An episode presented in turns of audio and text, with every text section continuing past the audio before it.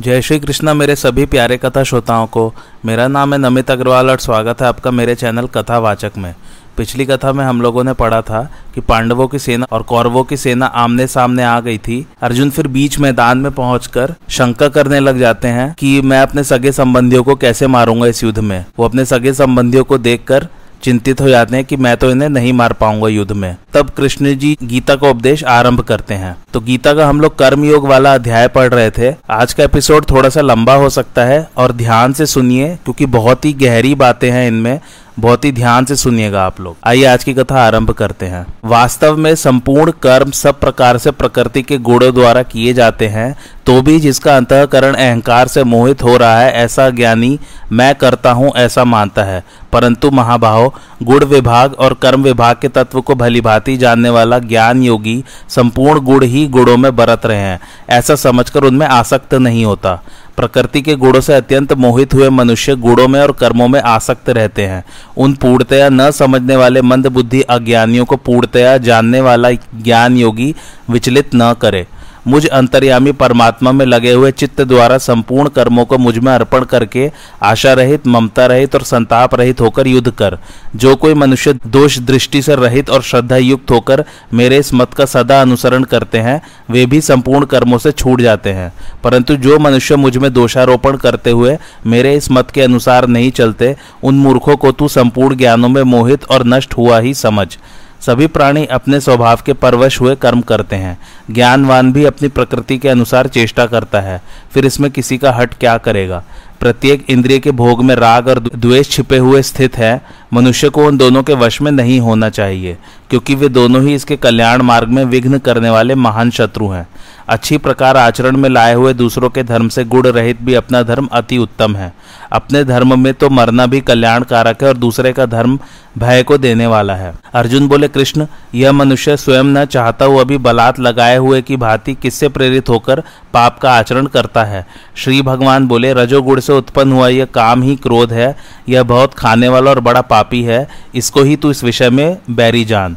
जिस प्रकार धुएँ से अग्नि और मैल से दर्पण ढका जाता है तथा जिस प्रकार जेर से गर्भ ढका रहता है, वैसे ही उस काम के द्वारा यह ज्ञान ढका रहता है और अर्जुन इस अग्नि के समान कभी न पूर्ण होने वाले कामरूप ज्ञानियों के नित्य बैरी के द्वारा मनुष्य का ज्ञान ढका हुआ है। इंद्रिया, मन और बुद्धि, ये सब इसके वास स्थान कहे जाते हैं। यह काम इन मन, बुद्धि और इंद्रियों के द्वारा ही ज्ञान को आच्छादित करके जीवात्मा को मोहित करता है। इसलिए अर्जुन, तू पहले इंद्रियों को वश में करके इस ज्ञान और विज्ञान का नाश करने वाले महान पापी काम को अवश्य ही बलपूर्वक मार डाल। इंद्रियों को स्थूल शरीर से पर श्रेष्ठ, बलवान और सूक्ष्म कहते हैं। इन इंद्रियों से पर मन है, मन से भी पर बुद्धि है, और जो बुद्धि से भी अत्यंत पर है, वह आत्मा है। इस प्रकार बुद्धि से पर सूक्ष्म, बलवान और अत्यंत श्रेष्ठ आत्मा को जानकर और बुद्धि के द्वारा मन को वश में करके महाभाव, तू इस काम रूप दुर्जय शत्रु को मार डाल। अब ज्ञान कर्म संन्यास योग वाला अध्याय आरंभ करते हैं। श्री भगवान बोले, मैंने इस अविनाशी योग को सूर्य से कहा था। सूर्य ने अपने पुत्र वैवस्वत मनु से कहा और मनु ने अपने पुत्र राजा इक्ष्वाकु से कहा। परंतप अर्जुन इस प्रकार परंपरा से प्राप्त हुए इस योग को राजर्षियों ने जाना। किंतु उसके बाद वह योग बहुत काल से इस पृथ्वी लोक में लुप्त प्राय हो गया। तू मेरा भक्त और प्रिय सखा है, इसलिए वही यह पुरातन योग आज मैंने तुझको कहा है, क्योंकि यह योग बड़ा ही उत्तम रहस्य है। अर्जुन बोले, आपका जन्म तो अर्वाचीन अभी हाल का है, और सूर्य का जन्म कल्प के आदि में हो चुका था। तब मैं इस बात को कैसे समझूं कि आप ही ने कल्प के आदि में सूर्य से यह योग कहा था? श्री भगवान बोले, परंतप अर्जुन, मेरे और तेरे बहुत से जन्म हो चुके हैं। उन सबको तू नहीं जानता, किंतु मैं जानता हूँ। मैं अजन्म और अविनाशी रूप होते हुए भी तथा समस्त प्राणियों का ईश्वर होते हुए भी अपनी प्रकृति को अधीन करके अपनी योग माया से प्रकट होता हूँ। भारत, जब जब धर्म की हानि और अधर्म की वृद्धि होती है, तब तब ही मैं अपने रूप को रचता हूँ। साधु पुरुषों का उद्धार करने के लिए, पाप कर्म करने वालों का विनाश करने के लिए और धर्म की अच्छी तरह से स्थापना करने के लिए मैं युग युग में प्रकट हुआ करता हूँ। अर्जुन मेरे जन्म और कर्म दिव्य हैं। इस प्रकार जो मनुष्य तत्व से जान लेता है, वह शरीर को त्याग कर फिर जन्म ग्रहण नहीं करता, किंतु मुझे ही प्राप्त होता है। पहले भी जिनके राग, भय और क्रोध सर्वथा नष्ट हो गए थे और जो मुझमें अनन्य प्रेम पूर्वक स्थित रहते थे, ऐसे मेरे आश्रित रहने वाले बहुत से भक्त उपरयुक्त ज्ञान रूप तप से पवित्र होकर मेरे स्वरूप को प्राप्त हो चुके हैं। अर्जुन जो भक्त मुझे जिस प्रकार भजते हैं, मैं भी उनको उसी प्रकार भजता हूँ, क्योंकि सभी मनुष्य सब प्रकार से मेरे ही मार्ग का अनुसरण करते हैं।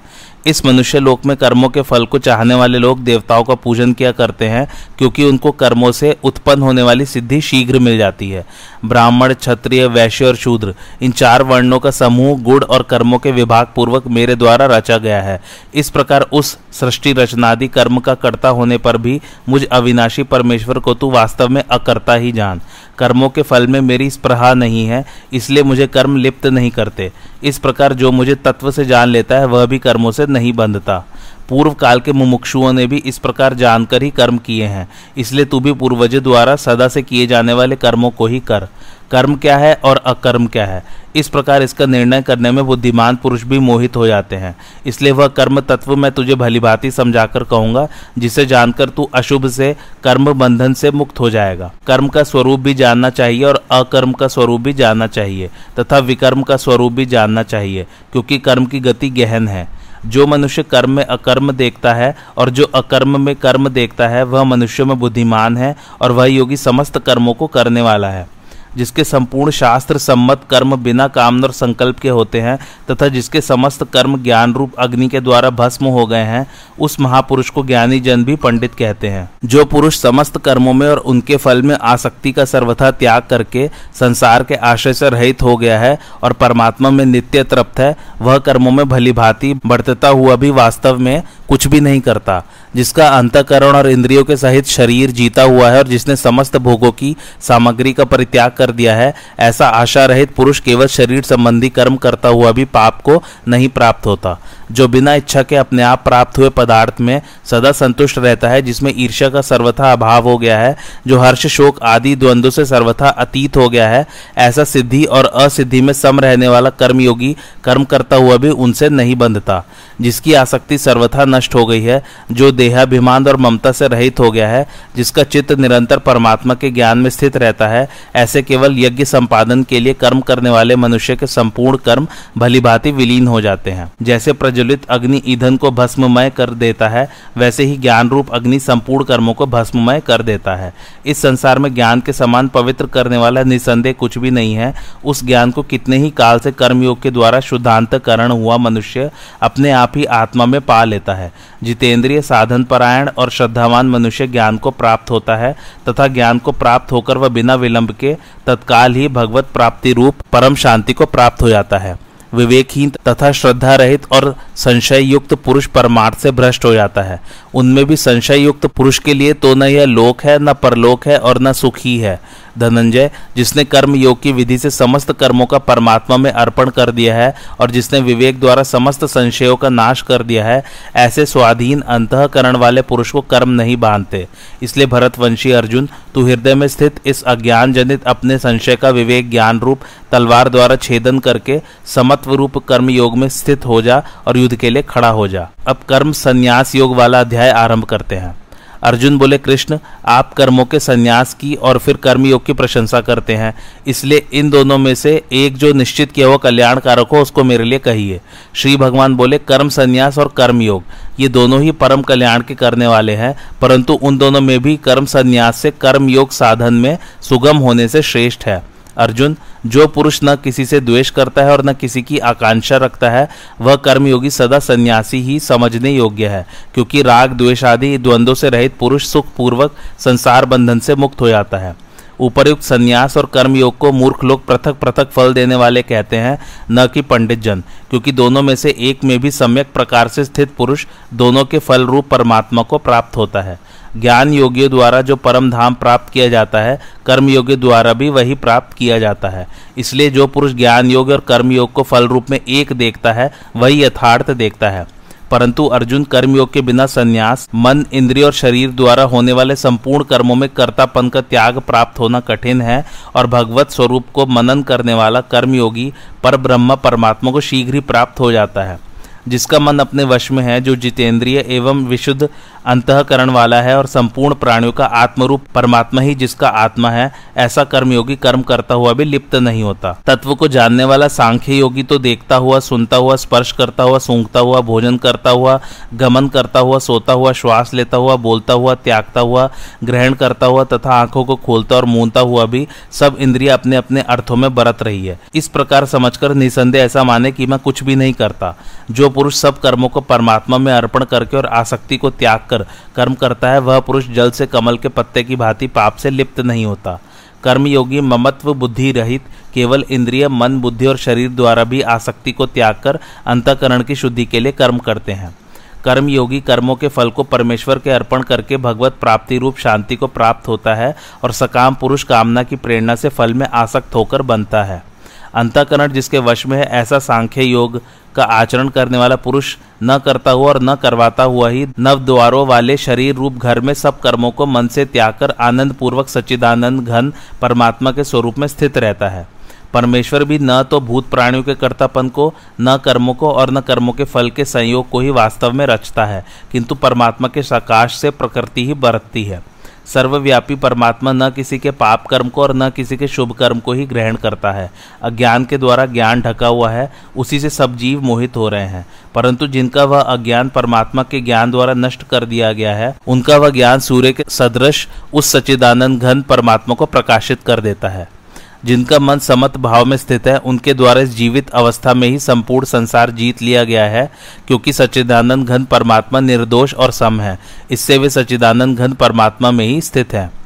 जो पुरुष प्रिय को प्राप्त होकर हर्षित नहीं हो और अप्रिय को प्राप्त होकर उद्विग्न न हो, वह स्थिर बुद्धि संशय रहित ब्रह्मा ब्रह्मावेत्ता पुरुष सच्चिदानंद घन पर ब्रह्मा परमात्मा में एक ही भाव से नित्य स्थित है। बाहर के विषयों में आसक्ति रहित अंतकरण वाला साधक आत्मा में स्थित जो ध्यान जनित सात्विक आनंद है, उसको प्राप्त होता है। तदंतर वह सच्चिदानंद घन पर ब्रह्मा परमात्मा के ध्यान रूप योग में अभिन्न भाव से स्थित पुरुष अक्षय आनंद का अनुभव करता है। जो ये इंद्रिय तथा विषयों के संयोग से उत्पन्न होने वाले सब भोग हैं, ये यद्यपि विषयी पुरुषों को सुखरूप भासते हैं तो भी दुख के ही हेतु हैं और आदि अंत वाले हैं। इसलिए अर्जुन बुद्धिमान विवेकी पुरुष उनमें नहीं रमता, जो साधक इस मनुष्य शरीर में शरीर का नाश होने से पहले पहले ही काम क्रोध से उत्पन्न होने वाले वेग को सहन करने में समर्थ हो जाता है, वही पुरुष योगी है और वही सुखी है। जो पुरुष निश्चय पूर्वक अंतरात्मा में ही सुख वाला है, आत्मा में ही रमण करने वाला है तथा जो आत्मा में ही ज्ञान वाला है, वह सचिदानंद घन पर ब्रह्म परमात्मा के साथ एक ही भाव को प्राप्त सांख्य योगी शांत ब्रह्म को प्राप्त होता है।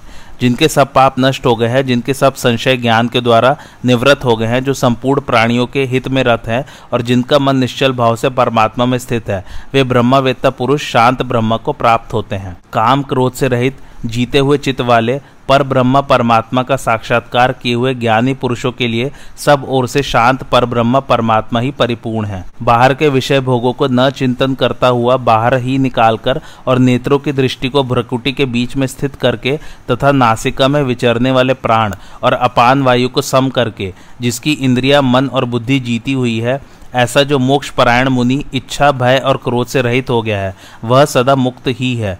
मेरा भक्त मुझको सब यज्ञ और तपों का भोगने वाला, संपूर्ण लोकों के ईश्वरों का भी ईश्वर तथा संपूर्ण भूत प्राणियों का सुहृद, अर्थात स्वार्थ रहे दयालु और प्रेमी, ऐसा तत्व से जानकर शांति को प्राप्त होता है। अब आत्म संयम योग वाला अध्याय आरंभ करते हैं। श्री भगवान बोले, जो पुरुष कर्म फल का आशय न लेकर करने योग्य कर्म करता है, वह सन्यासी तथा योगी है और केवल अग्नि का त्याग करने वाला सन्यासी नहीं है तथा केवल क्रियाओं का त्याग करने वाला योगी नहीं है। अर्जुन, जिसको सन्यास ऐसा कहते हैं, उसी को तो योग जान। क्योंकि संकल्पों का त्याग न करने वाला कोई भी पुरुष योगी नहीं होता। समत्व बुद्धि रूप कर्म योग में आरूढ़ होने की इच्छा वाले मननशील पुरुष के लिए योग की प्राप्ति में निष्काम भाव से कर्म करना ही हेतु कहा जाता है और योगारूढ़ हो जाने पर उस योगारूढ़ पुरुष के लिए सर्व संकल्पों का अभाव ही कल्याण में हेतु कहा जाता है। जिस काल में न तो इंद्रियों के भोगों में और न कर्मों में ही आसक्त होता है, उस काल में सर्व संकल्पों का त्यागी पुरुष योगारूढ़ कहा जाता है। अपने द्वारा अपना संसार समुद्र से उद्धार करे और अपने को अधोगति में न डाले, क्योंकि यह मनुष्य आप ही तो अपना मित्र है और आप ही अपना शत्रु है। जिस जीवात्मा द्वारा मन और इंद्रियों सहित शरीर जीता हुआ है, उस जीवात्मा का तो वह आप ही मित्र है, और जिसके द्वारा मन तथा इंद्रियों सहित शरीर नहीं जीता गया है, उसके लिए वह आप ही शत्रु के सदृश शत्रुता में बरतता है। सर्दी, गर्मी और सुख दुखादि में तथा मान और अपमान में जिसके अंतकरण की वृत्तियाँ भली भांति शांत हैं, ऐसे स्वाधीन आत्मा वाले पुरुष के ज्ञान में सच्चिदानंद घन परमात्मा सम्यक प्रकार से स्थित है।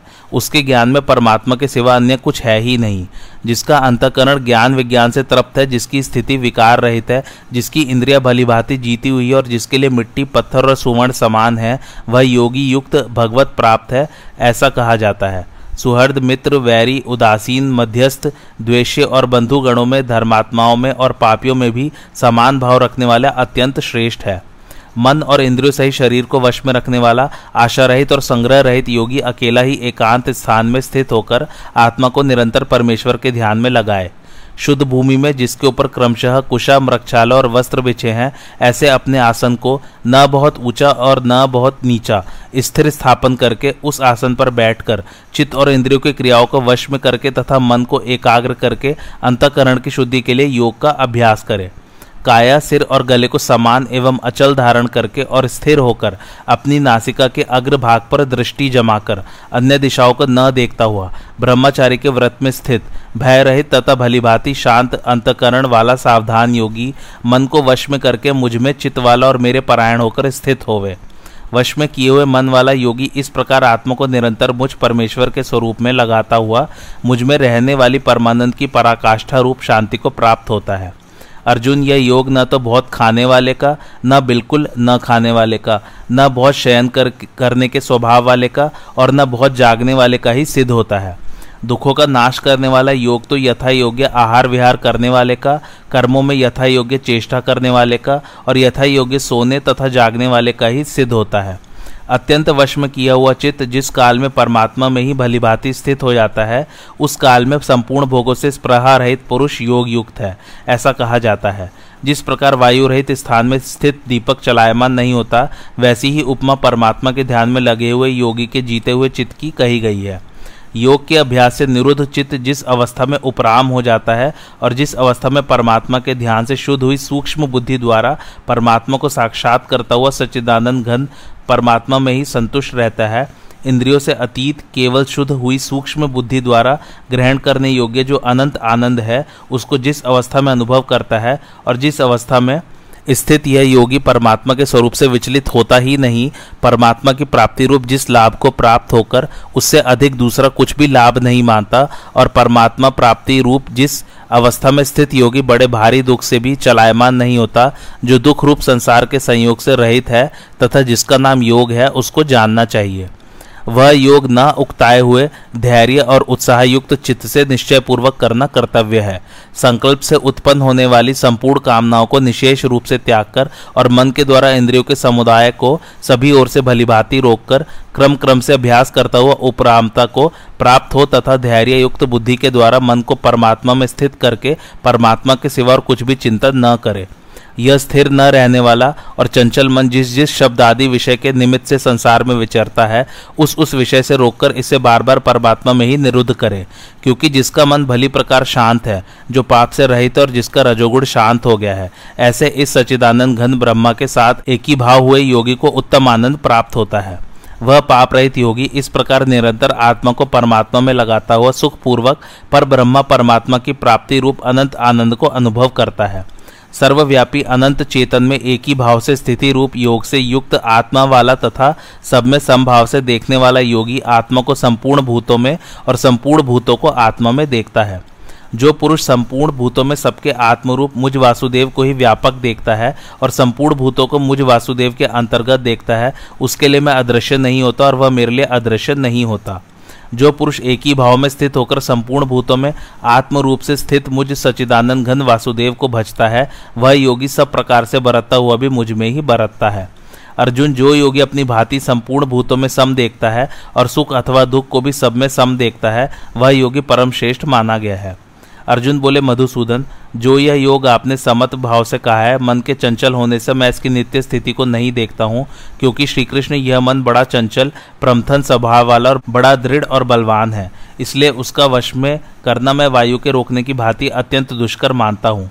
श्री भगवान बोले, महाभाव, निसंदेह, मन चंचल और कठिनता से वश में होने वाला है, परंतु कुंती पुत्र अर्जुन, यह अभ्यास और वैराग्य से वश में होता है, जिसका मन वश में किया हुआ नहीं है, ऐसे पुरुष द्वारा योग, दुष्प्राप्य और वश में किए हुए मन वाले प्रयत्नशील पुरुष द्वारा साधन करने से उसका प्राप्त होना सहज है। यह मेरा मत है। अर्जुन बोले श्री कृष्ण जो योग में श्रद्धा रखने वाला है, किंतु संयमी नहीं है। इस कारण जिसका मन अंतकाल में योग से विचलित हो गया है, ऐसा साधक योग की सिद्धि को न प्राप्त होकर किस गति को प्राप्त होता है? महाभाव, क्या वह भगवत प्राप्ति के मार्ग में मोहित और आश्रय रहित पुरुष, छिन्न भिन्न बादल की भांति दोनों ओर से भ्रष्ट होकर नष्ट तो नहीं हो जाता? श्री कृष्ण मेरे संशय को संपूर्ण रूप से छेदन करने के लिए आप ही योग्य हैं, क्योंकि आपके सिवा दूसरे संशय का छेदन करने वाला मिलना संभव नहीं है। श्री भगवान बोले, पार्थ उस पुरुष का न तो इस लोक में नाश होता है और न परलोक में ही। क्योंकि प्यारे, आत्मोद्धार के लिए कर्म करने वाला कोई भी मनुष्य दुर्गति को प्राप्त नहीं होता। योग भ्रष्ट पुरुष पुण्यवानों के लोकों को प्राप्त होकर उनमें बहुत वर्षों तक निवास करके फिर शुद्ध आचरण वाले श्रीमान पुरुषों के घर में जन्म लेता है। अथवा वैराग्यवान पुरुष उन लोकों में न जाकर ज्ञानवान योगियों के ही कुल में जन्म लेता है। परंतु इस प्रकार का जो यह जन्म है, सो संसार में निसंदेह अत्यंत दुर्लभ है। वहाँ उस पहले शरीर में संग्रह किए हुए बुद्धि संयोग को, समत्व बुद्धि योग के संस्कारों को अनायास ही प्राप्त हो जाता है और कुरुनंदन उसके प्रभाव से वह फिर परमात्मा की प्राप्ति रूप सिद्धि के लिए पहले से भी बढ़कर प्रयत्न करता है। वह श्रीमानों के घर में जन्म लेने वाला योग भ्रष्ट पराधीन हुआ भी उस पहले के अभ्यास से ही निसंदेह भगवान की ओर आकर्षित किया जाता है तथा समत्व बुद्धि रूप योग का जिज्ञासु भी वेद में कहे हुए सकाम कर्मों के फल को उल्लंघन कर जाता है। परंतु प्रयत्न पूर्वक अभ्यास करने वाला योगी तो पिछले अनेक जन्मों के संस्कार बल से इसी जन्म में संसिद्ध होकर संपूर्ण पापों से रहित हो तत्काली परम गति को प्राप्त हो जाता है। योगी तपस्वियों से श्रेष्ठ है, शास्त्र ज्ञानियों से भी श्रेष्ठ माना गया है और सकाम कर्म करने वालों से भी योगी श्रेष्ठ है। इससे अर्जुन तो योगी हो। संपूर्ण योगियों में भी जो श्रद्धावान योगी मुझमें लगे हुए अंतरात्मा से मुझको निरंतर भजता है, वह योगी मुझे परम श्रेष्ठ मान्य है। अब अगला अध्याय, ज्ञान विज्ञान योग। श्री भगवान बोले, पार्थ अनन्य प्रेम से मुझमें आसक्त चित्त तथा अनन्य भाव से मेरे पारायण होकर योग में लगा हुआ तू, जिस प्रकार से संपूर्ण विभूति, बल, ऐश्वर्य आदि गुणों से युक्त सबके आत्मरूप मुझको संशय रह जानेगा, उसको सुन। मैं तेरे लिए इस विज्ञान सहित तत्व ज्ञान को संपूर्णतया कहूँगा, जिसको जानकर संसार में फिर और कुछ भी जानने योग्य शेष नहीं रह जाता। हज़ारों मनुष्यों में कोई एक मेरी प्राप्ति के लिए यत्न करता है, और उन यत्न करने वाले योगियों में भी कोई एक मेरे पारायण होकर मुझको तत्व से जानता है। पृथ्वी, जल, अग्नि, वायु, आकाश, मन, बुद्धि और अहंकार भी इस प्रकार, ये आठ प्रकार से विभाजित मेरी प्रकृति है। यह आठ प्रकार के भेदों वाली तो अपरा मेरी जड़ प्रकृति है और महाभाव इससे दूसरी को जिससे कि यह संपूर्ण जगत धारण किया जाता है, मेरी जीव रूपा परा चेतन प्रकृति जान। अर्जुन, तू ऐसा समझ कि संपूर्ण भूत इन दोनों प्रकृतियों से ही उत्पन्न होने वाले हैं और मैं संपूर्ण जगत का प्रभव तथा प्रलय हूँ। धनंजय, मेरे सिवा दूसरी कोई भी वस्तु नहीं है। ये संपूर्ण जगत सूत्र में सूत्र के मनियों के सदृश मुझमें गुथा हुआ है। अर्जुन, मैं जल में रस हूँ, चंद्रमा और सूर्य में प्रकाश हूँ, संपूर्ण वेदों में ओंकार हूँ, आकाश में शब्द और पुरुषों में पुरुषत्व हूँ। मैं पृथ्वी में पवित्र गंध और अग्नि में तेज हूँ, तथा संपूर्ण भूतों में उनका जीवन हूँ और तपस्वियों में तप हूँ। अर्जुन, तू संपूर्ण भूतों का सनातन बीज मुझको ही जान। मैं बुद्धिमानों की बुद्धि और तेजस्वियों का तेज हूँ। भरत श्रेष्ठ, में बलवानों का आसक्ति और कामनाओं से रहित बल हूँ और सब भूतों में धर्म के अनुकूल काम हूँ। और भी जो सत्व गुण से उत्पन्न होने वाले भाव हैं और जो रजोगुण से तथा तमोगुण से होने वाले भाव है, उन सबको तो मुझसे ही होने वाला है, ऐसा जान। परंतु वास्तव में उनमें मैं और वे मुझमें नहीं है। गुणों के कार्य रूप सात्विक, राजस और तामस। इन तीनों प्रकार के भाव से यह सब संसार मोहित हो रहा है। इसलिए इन तीन गुणों से परे मुझ अविनाशी को नहीं जानता, क्योंकि यह अलौकिक त्रिगुण में मेरी माया बड़ी दुस्तर है, परंतु जो पुरुष केवल मुझको ही निरंतर भजते हैं, वे इस माया को लंघन कर जाते हैं। माया के द्वारा जिनका ज्ञान हरा जा चुका है, ऐसे आसुर स्वभाव को धारण किए हुए मनुष्यों में नीच दूषित कर्म करने वाले मूड लोग मुझको नहीं भजते।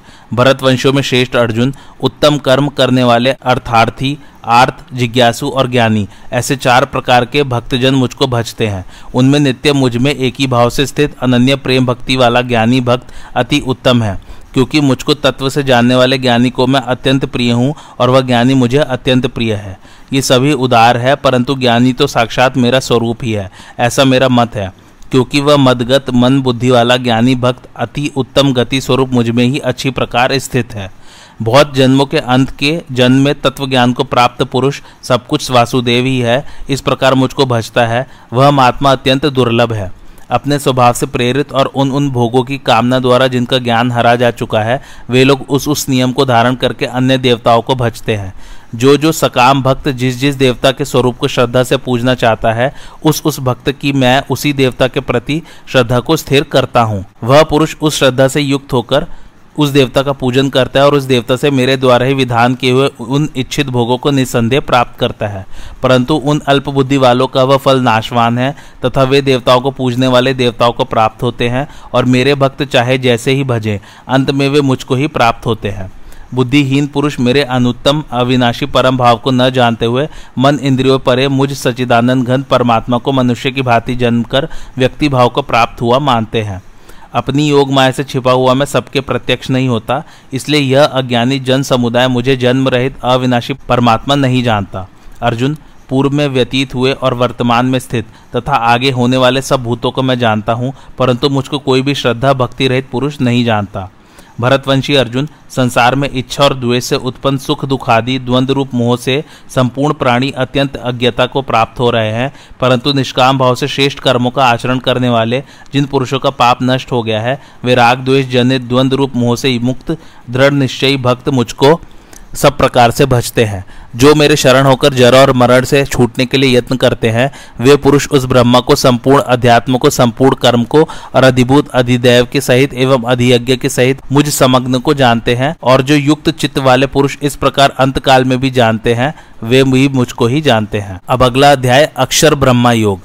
अर्जुन ने कहा, पुरुषोत्तम, वह ब्रह्मा क्या है? अध्यात्म क्या है, कर्म क्या है, अधिभूत नाम से क्या कहा गया है और अधिदैव किसको कहते हैं? मधुसूदन यहाँ अधियज्ञ कौन है और वह शरीर में कैसे है तथा युक्त चित्त वाले पुरुषों द्वारा अंत समय में आप किस प्रकार जानने में आते हैं? श्री भगवान ने कहा, परम अक्षर ब्रह्मा है। जीवात्मा अध्यात्म नाम से कहा जाता है तथा भूतों के भाव को उत्पन्न करने वाला जो त्याग है, वह कर्म नाम से कहा गया है। उत्पत्ति विनाश, धर्म वाले सब पदार्थ अधिभूत हैं। हिरण्यमय पुरुष अधिदैव है और देहधारियों में श्रेष्ठ अर्जुन। इस शरीर में मैं, वासुदेवी, अंतर्यामी रूप से अधियज्ञ हूँ। जो पुरुष अंत काल में भी मुझको ही स्मरण करता हुआ शरीर को त्याग कर जाता है, वह मेरे साक्षात स्वरूप को प्राप्त होता है। इसमें कुछ भी संशय नहीं है। कुंती पुत्र अर्जुन, यह मनुष्य अंत काल में जिस जिस भी भाव को स्मरण करता हुआ शरीर का त्याग करता है, उस उसको ही प्राप्त होता है, क्योंकि वह सदा उसी भाव से भावित रहा है। यह नियम है कि मनुष्य अपने जीवन में सदा जिस भाव का अधिक चिंतन करता है अंत काल में उसे प्राय उसी का स्मरण होता है और अंत काल के स्मरण के अनुसार उसकी गति होती है। इसलिए अर्जुन, तू सब समय में निरंतर मेरा स्मरण कर और युद्ध भी कर। इस प्रकार मुझमें अर्पण किए हुए मन बुद्धि से युक्त होकर तू निसंदेह मुझको ही प्राप्त होगा। पार्थ, यह नियम है कि परमेश्वर के ध्यान के अभ्यास रूप योग से युक्त दूसरी ओर न जाने वाले चित्त से निरंतर चिंतन करता हुआ पुरुष परम प्रकाश स्वरूप परमेश्वर को ही प्राप्त होता है। जो पुरुष सर्वज्ञ, अनादि सबके नियंता, सूक्ष्म से भी अति सूक्ष्म, सबके धारण पोषण करने वाले अचिंत्य स्वरूप सूर्य के सदृश नित्य चेतन प्रकाश रूप और अविद्या से अति परे, शुद्ध सचिदानंद घन परमेश्वर का स्मरण करता है। वह भक्ति युक्त पुरुष अंत काल में भी योग बल से भ्रकुटी के मध्य में प्राण को अच्छी प्रकार स्थापित करके, फिर निश्चल मन से स्मरण करता हुआ उस दिव्य स्वरूप परम पुरुष परमात्मा को ही प्राप्त होता है। वेद के जानने वाले विद्वान जिस सचिदानंद घन रूप परम पद को अविनाशी कहते हैं, आसक्ति रहित यत्नशील सन्यासी महात्माजन जिसमें प्रवेश करते हैं और जिस परम पद को चाहने वाले वाले ब्रह्मचारी लोग ब्रह्मचार्य का आचरण करते हैं, उस परम पद को मैं तेरे लिए संक्षेप में कहूँगा। सब इंद्रियों के द्वारों को रोककर तथा मन को हृदय में स्थिर करके, फिर उस जीते हुए मन के द्वारा प्राण को मस्तक में स्थापित करके, परमात्मा संबंधी योग धारणा में स्थित होकर, जो पुरुष ओम, इस एक अक्षर रूप ब्रह्मा को उच्चारण करता हुआ और उसके अर्थ स्वरूप, मुझ निर्गुण ब्रह्मा का चिंतन करता हुआ शरीर को त्याग कर जाता है, वह पुरुष परम गति को प्राप्त होता है। अर्जुन, जो पुरुष मुझमें अनन्यचित होकर सदा ही निरंतर मुझ पुरुषोत्तम को स्मरण करता है, उस नित्य निरंतर मुझमें युक्त हुए योगी के लिए मैं सुलभ हूँ। परम सिद्धि को प्राप्त महात्माजन मुझको प्राप्त होकर दुखों के घर एवं क्षण भंगुर पुनर्जन्म को नहीं प्राप्त होते। अर्जुन, ब्रह्मलोक पर्यंत सब लोग पुनरावर्ती हैं, परंतु कुंती पुत्र मुझको प्राप्त होकर पुनर्जन्म नहीं होता, क्योंकि मैं कालातीत हूँ और ये सब ब्रह्मादि के लोक काल के द्वारा सीमित होने से अनित्य है। ब्रह्मा का जो एक दिन है, उसको एक हज़ार चतुर्युगी तक की अवधि वाला और रात्रि को भी एक हज़ार चतुर्युगी तक की अवधि वाली जो पुरुष तत्व से जानते हैं, वे योगीजन काल के तत्व को जानने वाले हैं। संपूर्ण चराचर भूतगढ़ ब्रह्मा के दिन के प्रवेश काल में ब्रह्मा के सूक्ष्म शरीर से उत्पन्न होते और ब्रह्मा की रात्रि के प्रवेश काल में उस अव्यक्त नामक ब्रह्मा के सूक्ष्म शरीर में ही लीन हो जाते हैं। पार्थ वही यह भूत समुदाय उत्पन्न हो होकर प्रकृति के वश में हुआ, रात्रि के प्रवेश काल में लीन होता है और दिन के प्रवेश काल में फिर उत्पन्न होता है। इस अव्यक्त से भी अति परे दूसरा विलक्षण जो सनातन अव्यक्त भाव है, वह परम दिव्य पुरुष सब भूतों के नष्ट होने पर भी नष्ट नहीं होता। जो अव्यक्त अक्षर इस नाम से कहा गया है, उसी अक्षर नामक अव्यक्त भाव को परम गति कहते हैं, तथा जिस सनातन अव्यक्त भाव को प्राप्त होकर पुरुष वापस नहीं आते, वह मेरा परम धाम है। पार्थ, जिस परमात्मा के अंतर्गत सर्वभूत है और जिस सचिदानंद घन परमात्मा से यह सब जगत परिपूर्ण है, वह सनातन, अव्यक्त परम पुरुष तो अनन्य भक्ति से ही प्राप्त होने योग्य है। और अर्जुन, जिस काल में शरीर त्याग कर गए हुए योगीजन वापस न लौटने वाली गति को और जिस काल में गए हुए वापस लौटने वाली गति को ही प्राप्त होते हैं, उस काल को उन दो मार्गों को कहूँगा। उन दो प्रकार के मार्गों में से, जिस मार्ग में ज्योतिर्मय अग्नि अभिमानी देवता है, दिन का अभिमानी देवता है, शुक्ल पक्ष का अभिमानी देवता है, और उत्तरायण के छह महीनों का अभिमानी देवता है, उस मार्ग में मरकर गए हुए ब्रह्मावेता योगीजन उपर्युक्त देवताओं द्वारा क्रम से ले जाए जाकर ब्रह्म को प्राप्त होते हैं। जिस मार्ग में धूम अभिमानी देवता है, रात्रि अभिमानी देवता है, तथा कृष्ण पक्ष का अभिमानी देवता है, और दक्षिणायन के छह महीनों का अभिमानी देवता है, उस मार्ग में मरकर गया हुआ सकाम कर्म करने वाला योगी उपरयुक्त देवताओं द्वारा क्रम से ले गया हुआ चंद्रमा की ज्योति को प्राप्त होकर स्वर्ग में अपने शुभ कर्मों का फल भोगकर वापस आता है, क्योंकि जगत के ये दो प्रकार के शुक्ल और कृष्ण मार्ग सनातन माने गए हैं। इनमें एक के द्वारा गया हुआ जिसे वापस नहीं लौटना पड़ता, उस परम गति को प्राप्त होता है और दूसरे के द्वारा गया हुआ फिर वापस आता है। पार्थ इस प्रकार इन दोनों मार्गों को तत्व से जानकर कोई भी योगी मोहित नहीं होता। इस कारण अर्जुन, तू सब काल में समत्व बुद्धि रूप से योग से युक्त हो। योगी पुरुष इस रहस्य को तत्व से जानकर वेदों के पढ़ने में तथा यज्ञ, तप और दान आदि के करने में जो पुण्य फल कहा है, उस सबको निसंदेह उल्लंघन कर जाता है और सनातन परम पद को प्राप्त होता है। अब अगला अध्याय आरंभ करते हैं राज विद्या राजगुहा योग। श्री भगवान बोले, तुझ दोष दृष्टि रहित भक्त के लिए इस परम गोपनीय विज्ञान सहित ज्ञान को भलीभांति कहूँगा, जिसको जानकर तू दुख रूप संसार से मुक्त हो जाएगा। यह विज्ञान सहित ज्ञान सब विद्याओं का राजा, सब गोपनीयों का राजा, अति पवित्र, अति उत्तम, प्रत्यक्ष फल रूप धर्मयुक्त साधन करने में बड़ा सुगम और अविनाशी है। परंतप इस उपरयुक्त धर्म में श्रद्धा रहित पुरुष मुझको न प्राप्त होकर मृत्यु रूप संसार चक्र में भ्रमण करते रहते हैं। मुझ निराकार परमात्मा से यह सब जगत जल से बर्फ़ के सदृश परिपूर्ण है और सब भूत मेरे अंतर्गत संकल्प के आधार स्थित है। इसलिए वास्तव में मैं उनमें स्थित नहीं हूँ और वे सब भूत मुझमें स्थित नहीं है। किंतु मेरी ईश्वरीय योग शक्ति को देख कि भूतों का धारण पोषण करने वाला और भूतों को उत्पन्न करने वाला भी मेरी आत्मा वास्तव में भूतों में स्थित नहीं है। जैसे आकाश से उत्पन्न सर्वत्र विचरने वाला महान वायु सदा आकाश में ही स्थित है, वैसे ही मेरे संकल्प द्वारा उत्पन्न होने से संपूर्ण भूत मुझमें स्थित है। ऐसा जान। अर्जुन, कल्पों के अंत में सब भूत मेरी प्रकृति को प्राप्त होते हैं और कल्पों के आदि में उनको फिर मैं रचता हूँ। अपनी प्रकृति को अंगीकार करके स्वभाव के बल से परतंत्र हुए संपूर्ण भूत समुदाय को बार बार उनके कर्मों के अनुसार रचता हूँ। अर्जुन, उन कर्मों में आसक्ति रहित और उदासीन के सदृश स्थित हुए मुझ परमात्मा को वे कर्म नहीं बांधते अर्जुन मुझ अधिष्ठाता के सकाश से प्रकृति चराचर सहित सर्व जगत को रचती है और इस हेतु से ही यह संसार चक्र घूम रहा है। मेरे परम भाव को न जानने वाले मूढ़ लोग मनुष्य का शरीर धारण करने वाले मुझ संपूर्ण भूतों के महान ईश्वर को तुच्छ समझते हैं। वे व्यर्थ आशा, व्यर्थ कर्म और व्यर्थ ज्ञान वाले विक्षिप्त चित्त अज्ञानी जन राक्षसी, आसुरी और मोहिनी प्रकृति को ही धारण किए हुए हैं। परंतु कुंतीपुत्र दैवी प्रकृति के आश्रित महात्माजन मुझको सब भूतों का सनातन कारण और नाश रहित अक्षर स्वरूप जानकर अनन्य मन से युक्त होकर निरंतर भजते हैं। वे दृढ़ निश्चय वाले भक्तजन निरंतर मेरे नाम और गुणों का कीर्तन करते हुए तथा मेरी प्राप्ति के लिए यत्न करते हुए और मुझको बार बार प्रणाम करते हुए सदा मेरे ध्यान में युक्त होकर अनन्य प्रेम से मेरी उपासना करते हैं। दूसरे ज्ञान योगी मुझ निर्गुण निराकार ब्रह्म का ज्ञान यज्ञ के द्वारा अभिन्न भाव से पूजन करते हुए मेरी उपासना करते हैं और दूसरे मनुष्य भी देवताओं के रूप में स्थित मुझको भिन्न भिन्न समझकर नाना प्रकार से मुझ विराट स्वरूप परमेश्वर की उपासना करते हैं। क्रतु मैं हूँ, यज्ञ में हूँ, स्वधा में हूँ, औषधि में हूँ, मंत्र में हूँ, घृत में हूँ, अग्नि में हूँ और हवन रूप क्रिया भी मैं ही हूँ। इस संपूर्ण जगत का धारण करने वाला एवं कर्मों के फल को देने वाला पिता, माता, पितामह, जानने योग्य, पवित्र, ओंकार तथा ऋग्वेद, सामवेद और यजुर्वेद भी मैं ही हूँ। प्राप्त होने योग्य परमधाम, भरण पोषण करने वाला सबका स्वामी, शुभाशुभ का देखने वाला सबका वास्थान शरण लेने योग्य प्रत्युपकार न चाहकर हित करने वाला उत्पत्ति प्रलय रूप, सबकी स्थिति का कारण, निधान और अविनाशी कारण भी मैं ही हूँ। मैं ही सूर्य रूप से तपता हूँ, वर्षा को आकर्षण करता हूँ और उसे बरसाता हूँ।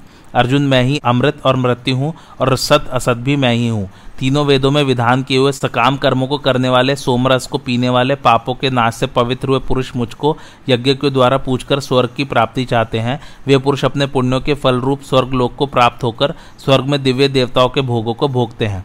वे उस विशाल स्वर्ग लोक को भोगकर पुण्य क्षीण होने पर मृत्यु लोक को प्राप्त होते हैं। इस प्रकार स्वर्ग के साधन रूप तीनों वेदों में कहे हुए उस सकाम कर्म का आश्रय लेने वाले और भोगों की कामना वाले पुरुष बार बार आवागमन को प्राप्त होते हैं। जो अनन्य प्रेमी भक्तजन मुझ परमेश्वर को निरंतर चिंतन करते हुए निष्काम भाव से भजते हैं, उन नित्य निरंतर मेरा चिंतन करने वाले पुरुषों का योग क्षेम मैं स्वयं प्राप्त कर देता हूँ।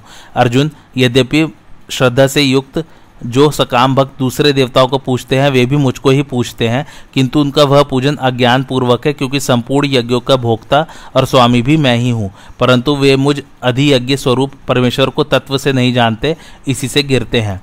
देवताओं को पूजने वाले देवताओं को प्राप्त होते हैं, पितरों को पूजने वाले पितरों को प्राप्त होते हैं, भूतों को पूजने वाले भूतों को प्राप्त होते हैं, और मेरे भक्त मुझको ही प्राप्त होते हैं। इसलिए मेरे भक्तों का पुनर्जन्म नहीं होता। जो कोई भक्त मेरे लिए प्रेम से पत्र पुष्प, फल, जल आदि अर्पण करता है। उस शुद्ध बुद्धि, निष्काम, प्रेमी, भक्त का प्रेम पूर्वक अर्पण किया हुआ, वह पत्र, पुष्प आदि में सगुण रूप से प्रकट होकर प्रीति सहित खाता हूँ।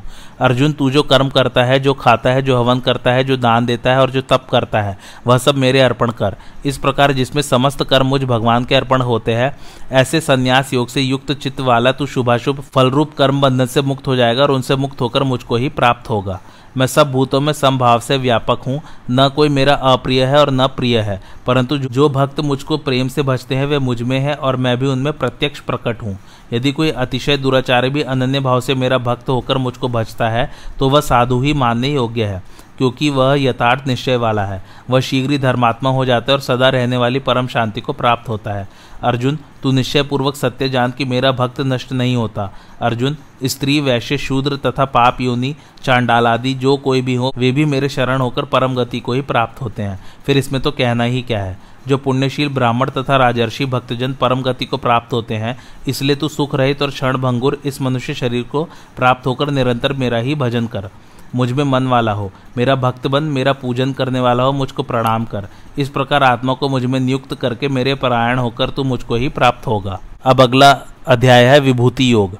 श्री भगवान बोले, महाभाव, फिर भी मेरे परम रहस्य और प्रभाव युक्त वचन को सुन, जिसे मैं तुझ अतिशय प्रेम रखने वाले के लिए हित की इच्छा से कहूँगा।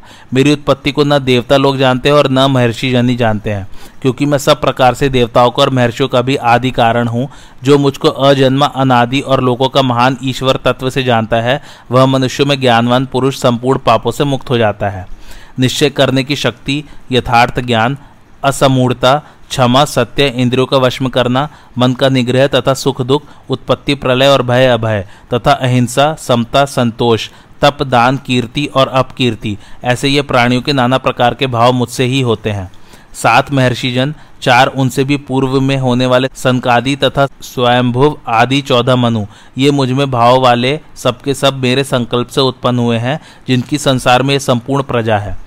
जो पुरुष मेरी इस परमेश्वरीय रूप, विभूति को और योग शक्ति को तत्व से जानता है, वह निश्चल भक्ति योग के द्वारा मुझमें ही स्थित होता है। इसमें कुछ भी संशय नहीं है। मैं वासुदेव ही संपूर्ण जगत की उत्पत्ति का कारण हूँ और मुझसे ही सब जगत चेष्टा करता है। इस प्रकार समझकर श्रद्धा और भक्ति से युक्त बुद्धिमान भक्तजन मुझ परमेश्वर को ही निरंतर भजते हैं।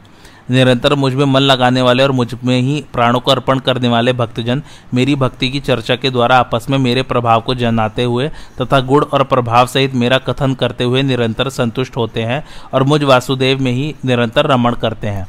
उन निरंतर मेरे ध्यान आदि में लगे हुए और प्रेम पूर्वक भजने वाले भक्तों को मैं वह तत्व ज्ञान रूप योग देता हूँ, जिससे वे मुझको ही प्राप्त होते हैं। और अर्जुन, उनके ऊपर अनुग्रह करने के लिए उनके अंतकरण में स्थित हुआ। मैं स्वयं ही अज्ञान से उत्पन्न हुए अंधकार को प्रकाश में तत्व ज्ञान रूप दीपक के द्वारा नष्ट कर देता हूँ। अर्जुन बोले, आप परम ब्रह्म, परम धाम और परम पवित्र हैं, क्योंकि आपको सब ऋषिगण, सनातन, दिव्य पुरुष एवं देवों का भी आदिदेव, अजन्म और सर्वव्यापी कहते हैं। वैसे ही देवर्षि नारद तथा ऋषि असित और देवल तथा महर्षि व्यास भी कहते हैं और स्वयं आप भी मेरे प्रति कहते हैं। केशव, जो कुछ भी मेरे प्रति आप कहते हैं, इस सबको मैं सत्य मानता हूँ। भगवान, आपके लीलामय स्वरूप को न तो दानव जानते और न देवता ही। हे भूतों को उत्पन्न करने वाले, हे भूतों के ईश्वर, हे देवों के देव, हे जगत के स्वामी, हे पुरुषोत्तम, आप स्वयं ही अपने से अपने को जानते हैं। इसलिए आप ही उन अपनी दिव्य विभूतियों को संपूर्णता से कहने में समर्थ हैं, जिन विभूतियों के द्वारा आप इन सब लोगों को व्याप्त करके स्थित हैं।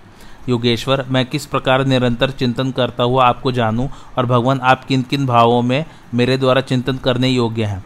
जनार्दन, अपनी योग शक्ति और विभूति को फिर भी विस्तार पूर्वक कहिए, क्योंकि आपके अमृतमय वचनों को सुनते हुए मेरी तृप्ति नहीं होती। श्री भगवान बोले, कुरुश्रेष्ठ, अब मैं जो मेरी दिव्य विभूतियाँ हैं, उनको तेरे लिए प्रधानता से कहूँगा, क्योंकि मेरे विस्तार का अंत नहीं है। अर्जुन, मैं सब भूतों के हृदय में स्थित सबका आत्मा हूँ तथा संपूर्ण भूतों का आदि मध्य और अंत भी मैं ही हूँ। मैं अदिति के बारह पुत्रों में विष्णु और ज्योतियों में किरणों वाला सूर्य हूँ तथा मैं उनचास वायु देवताओं का तेज और नक्षत्रों का अधिपति चंद्रमा हूँ। मैं वेदों में सामवेद हूँ, देवों में इंद्र हूँ, इंद्रियों में मन हूँ और भूत प्राणियों की चेतना हूँ। मैं एकादश रुद्रों में शंकर हूँ और यक्ष तथा राक्षसों में धन का स्वामी कुबेर हूँ। मैं आठ वसुओं में अग्नि हूँ और शिखर वाले पर्वतों में सुमेरु पर्वत हूँ। पुरोहितों में उनके मुखिया बृहस्पति मुझको जान। पार्थ, मैं सेनापतियों में स्कंद और जलाशयों में समुद्र हूँ। मैं महर्षियों में भृगु और शब्दों में ओंकार हूँ। सब प्रकार के यज्ञों में, जप यज्ञ और स्थिर रहने वालों में हिमालय पहाड़ हूँ। मैं सब वृक्षों में पीपल का वृक्ष, देवर्षियों में नारद मुनि, गंधर्वों में चित्ररथ और सिद्धों में कपिल मुनि हूँ। घोड़ों में अमृत के साथ उत्पन्न होने वाला उच्चय नामक घोड़ा, श्रेष्ठ हाथियों में अरावत नामक हाथी और मनुष्यों में राजा मुझको जान। मैं शस्त्रों में वज्र और गाँवों में कामधेनु हूँ। शास्त्रोक्त रीति से संतान की उत्पत्ति का हेतु कामदेव हूँ और सर्पों में सर्पराज वासुकी हूँ। मैं नागों में शेषनाग, जलचरों और जल देवताओं में उनका अधिपति वरुण देवता हूँ और पितरों में अरियमा नामक पितरों का ईश्वर तथा शासन करने वालों में यमराज मैं हूँ। मैं दैत्यों में प्रहलाद और गणना करने वाले ज्योतिषियों का समय हूँ तथा पशुओं में मृगराज सिंह और पक्षियों में मैं गरुण हूँ। मैं पवित्र करने वालों में वायु और शस्त्रधारियों में श्री राम हूँ तथा मछलियों में मगर हूँ और नदियों में श्री भागीरथी गंगा जी हूँ। अर्जुन सृष्टियों का आदि और अंत तथा मध्य भी मैं ही हूँ। मैं विद्याओं में अध्यात्म विद्या और परस्पर विवाद करने वालों का तत्व निर्णय के लिए किया जाने वाला वाद हूँ। मैं अक्षरों में आकार हूँ और समासों में द्वंद नामक समास हूँ। अक्षय काल काल का भी महाकाल तथा सब और मुख वाला विराट स्वरूप सबका धारण पोषण करने वाला भी मैं ही हूँ। मैं सबका नाश करने वाला मृत्यु और भविष्य में होने वालों का उत्पत्ति स्थानों तथा स्त्रियों में कीर्ति, श्री, वाक, स्मृति मेधा, धृति और क्षमा हूँ। एवं गायन करने योग्य श्रुतियों में मैं बृहद साम और छंदों में गायत्री छंद हूँ, तथा महीनों में मार्गशीर्ष और ऋतियों में वसंत मैं हूँ। मैं छल करने वालों में जुआ और प्रभावशाली पुरुषों का प्रभाव हूँ। मैं जीतने वालों का विजय हूँ, निश्चय करने वालों का निश्चय और सात्विक पुरुषों का सात्विक भाव हूँ। वृष्णि वंशियों में मैं स्वयं तेरा सखा, पांडवों में तू, मुनियों में वेदव्यास और कवियों में मैं शुक्राचार्य कवि भी मैं ही हूँ। मैं दमन करने वालों का दंड हूँ जीतने की इच्छा वालों की नीति हूँ। गुप्त रखने योग्य भावों का रक्षक मौन हूँ और ज्ञानवनों का तत्व ज्ञान मैं ही हूँ। अर्जुन, जो सब भूतों की उत्पत्ति का कारण है, वह भी मैं ही हूँ, क्योंकि ऐसा चर और अचर कोई भी भूत नहीं है जो मुझसे रहित हो। परंतु मेरी दिव्य विभूतियों का अंत नहीं है। मैंने अपनी विभूतियों का यह विस्तार तो तेरे लिए संक्षेप से कहा है। जो जो भी विभूति युक्त कांति युक्त और शक्ति युक्त वस्तु है, उस, उसको तू मेरे तेज के अंश की ही अभिव्यक्ति जान। अथवा अर्जुन, इस बहुत जानने से तेरा क्या प्रयोजन है? मैं संपूर्ण जगत को अपनी योग शक्ति के एक अंश मात्र से धारण करके स्थित हूँ। आज की कथा यही समाप्त होती है। कैसी लगी आप लोगों को मेरी कथा? मुझे कमेंट करके ज़रूर बताइए और मेरे चैनल कथावाचक को लाइक, शेयर और सब्सक्राइब ज़रूर कीजिए। Thanks for watching. धन्यवाद।